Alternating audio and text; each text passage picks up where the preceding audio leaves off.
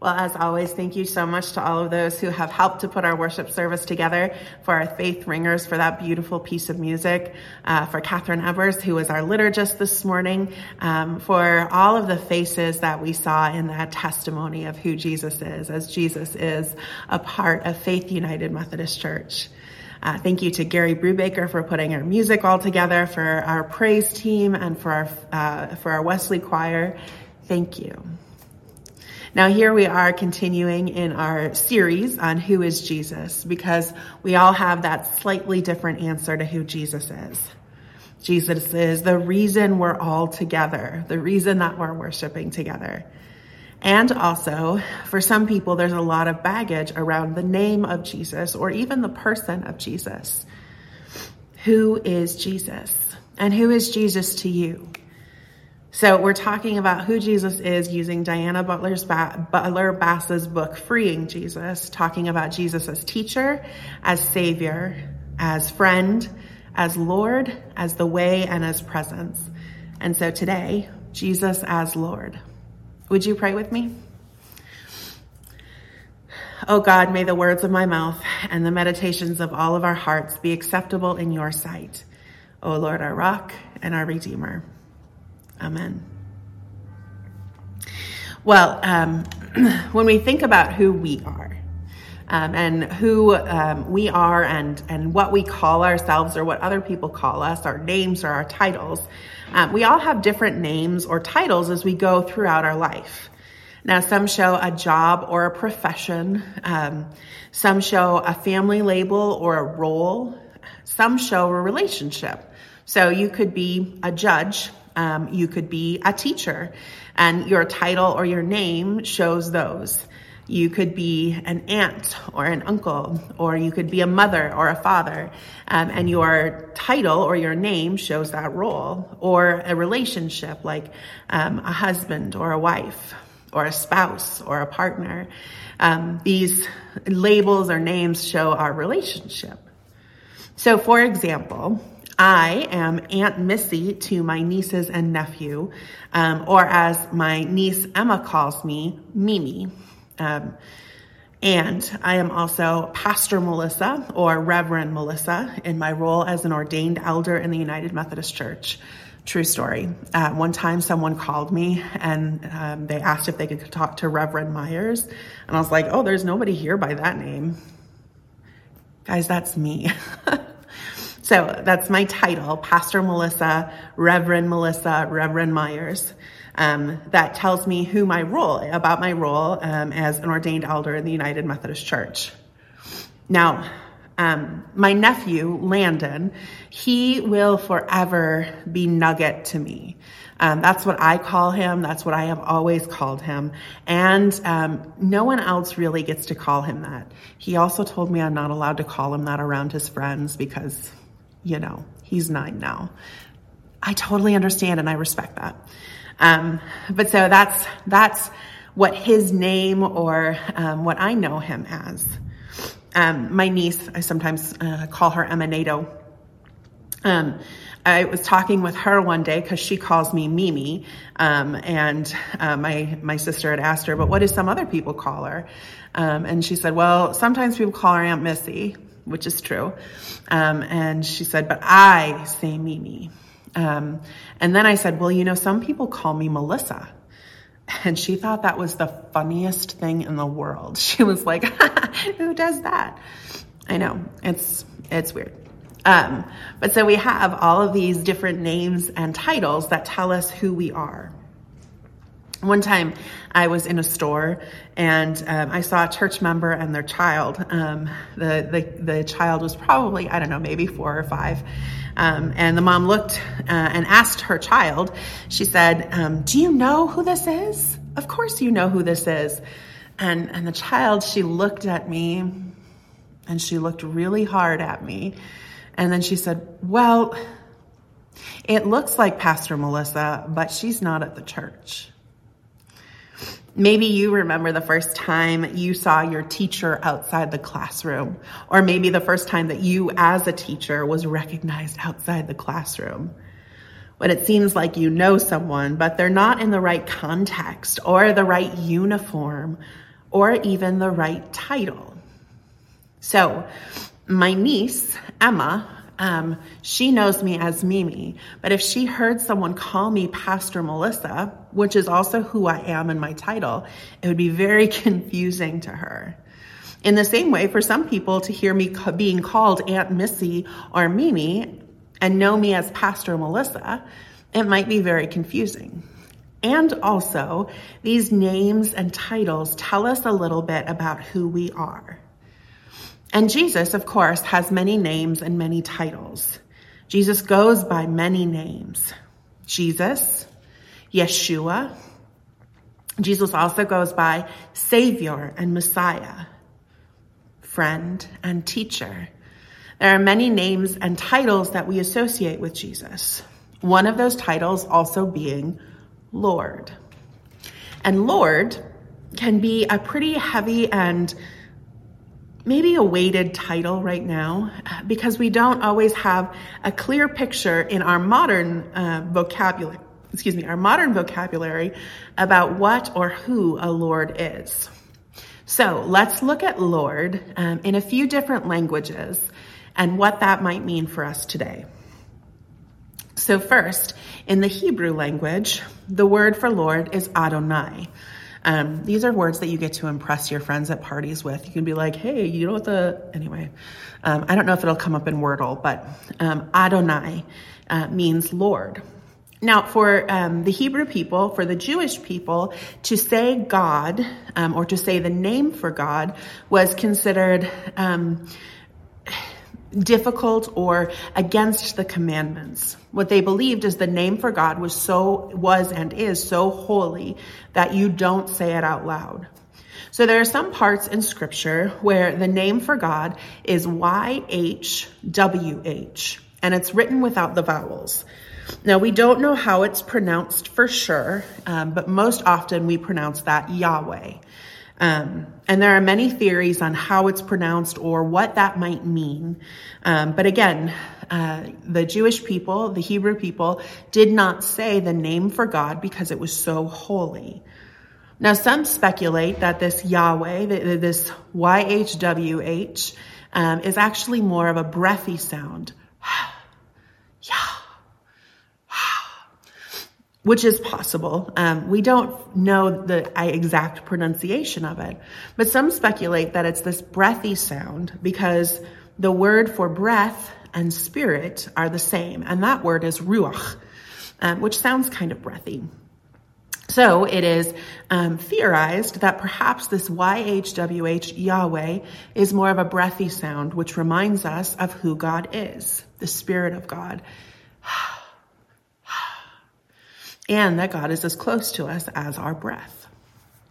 But this is also how Jesus is referred to as Adonai, as Lord. Now, in the Greek, um, Lord is Kyrie. And maybe you have sung songs like Kyrie eleison or Lord have mercy. Kyrie means Lord. And um, a lot of times the a title that Jesus goes by in the Greek is Kyrie Christus, Christos, which means Lord Jesus. So that's a title. Um, and also there is um, a political connotation with this. Jesus is Lord is actually more than, than just a title that signifies his, um, uh, his religious or spiritual connections, but it's also a political tile because it meant and still means if Jesus is Lord, then there is someone or someone's or something that isn't. And in the Roman times, it was a common greeting to say, Caesar is Lord. Um, that was the title given to Caesar was Lord. Um, and if you call someone else, you know, like Jesus Lord, then it meant that Caesar isn't. So if Jesus is Lord, then Caesar is not. And this is a treasonous statement. So to say that there is someone who is higher than Caesar is a big deal. And so the response of the Roman Empire was often to convince you to say Caesar is Lord by saying, if you don't say Caesar is Lord, we will kill you. Um, which, yeah, Jesus doesn't function that way. Um, Jesus doesn't say, say that I am Lord or I will kill you. In fact, Jesus does quite the opposite. Because Jesus as Lord is different it's not in the same way that you may know what Lord means. Now, most lords were known as, as power driven. It was not always a positive connotation. Lords often oppressed and they weren't fair. Lords forced their recognition, you know, like honor me as Lord or die. And Jesus is not like that at all. Jesus is is kind of the opposite of that. Jesus says, You think that you know what a Lord is, and I'm going to show you what I am. And I am Lord.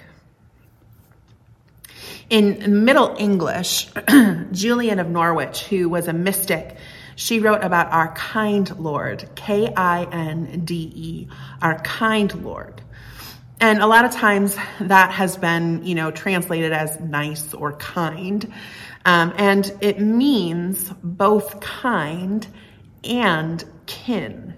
So you can translate it to be about our kind Lord, and it can be translated to our kin Lord. Diana Butler Bass, in her book Freeing Jesus, she says this. She says, To say our kind Lord was to say our kin Lord. Jesus, the Lord, is our kin. The kind Lord is kin to me, to you, to all of us, making us one.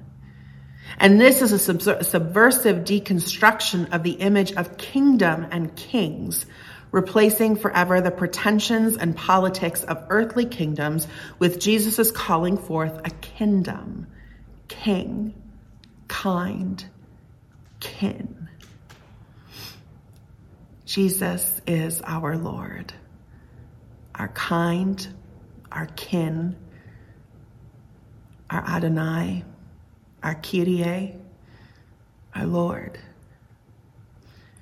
And when we call Jesus our Lord, personally, when we call Jesus our Lord, we, we talk about what Jesus is calling us to do, to love deeper and to love fuller. So Jesus is my Lord, calling me to love one another deeper and one another fuller. That's what it means to say Jesus is Lord. When we say Jesus is Lord, socially what we mean, John Wesley, who was the founder of Methodism, said there is no holiness but social holiness. Jesus calls us to care for one another's dignity, personhood, and needs. There are implications when we say Jesus is Lord. Jesus is Lord of our lives.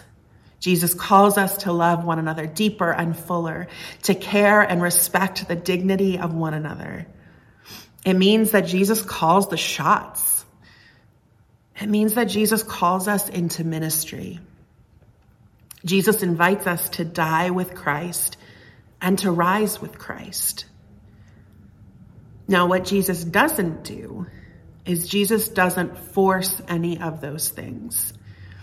So, what you know as a Lord is not what a Lord is. That's what Jesus tells us. Jesus says, I am a Lord. Come and follow me. Now, when we say Jesus is our Lord, it means that someone or something else isn't. And anytime we put something above Jesus, we're making that our Lord. Now, as Jesus uh, was tempted in the wilderness by Satan, he was, he was tempted to become that kind of Lord. And we are tempted like that every day. We're tempted to put something above Jesus all the time. And Jesus invites us to resist evil and temptation in whatever forms they present themselves. We pray this weekly with the Lord's Prayer. Forgive us our sins Lead us not into temptation. Because claiming Jesus as our Lord isn't easy. Claiming Jesus as our Lord requires much from us. And maybe you're still thinking, you know, I've always said that Jesus is my Lord, but I'm, I'm not sure what that actually means. And not having a, a monarchy or a system of lords and ladies and dukes and duchesses and so forth um, that that rules our life, it may be hard to see what a Lord actually is. so, um, think of this image of Jesus as Lord. And think of Jesus as a conductor um, or a band director or a choir director. Now, if you were in band or choir in high school or at any point throughout your life, this may not be that difficult. Or perhaps you've seen lots of concerts. Um, think of a conductor or a choir director. Now, this conductor or choir director, they help guide the way for the musicians. And sometimes, sometimes the musicians ignore the director. But that doesn't make the director any less of a director. They are still there directing and conducting. And sometimes ignoring the director may mean wrong notes might be played or sung. And maybe that hurts the whole song, or maybe it doesn't. And sometimes following the director means something beautiful happens using the gifts and talents of all those around. Now, if you think of that image, think of Jesus as Lord, as Jesus as our director or our conductor. Just because we may ignore Jesus or someone might ignore Jesus doesn't make Jesus any less Lord or conductor. Jesus is Lord regardless. And following Jesus means that sometimes beautiful things happen with our lives, with one another's lives. And sometimes not following Jesus means we make mistakes and slip up along the way. But the good news is, is that we can jump right back in. Jesus is Lord. And you are invited today and every day to claim Jesus as Lord. In fact, for me, I decide every morning to claim Jesus as Lord, even before I get out of bed. Now, some mornings are harder, and I have to confess that that I may claim Jesus as Lord by my mouth, but not always by my actions. Some days I might struggle with my faith, and I may not want to claim Jesus as Lord. Jesus never stops being Lord. And Jesus never stops inviting us to claim Jesus as Lord and to follow him. So may we be bold and brave enough to claim Jesus as Lord and follow where he leads us. Because when we do, beautiful things happen. And Jesus never leaves us alone. Jesus never stops calling. So may we be bold and brave enough to follow Jesus as our Lord. Where he leads me, I will follow. Where he leads me, I will follow. Where he leads me, I will follow. I'll go with him, with him all the way. Thanks be to God. Amen.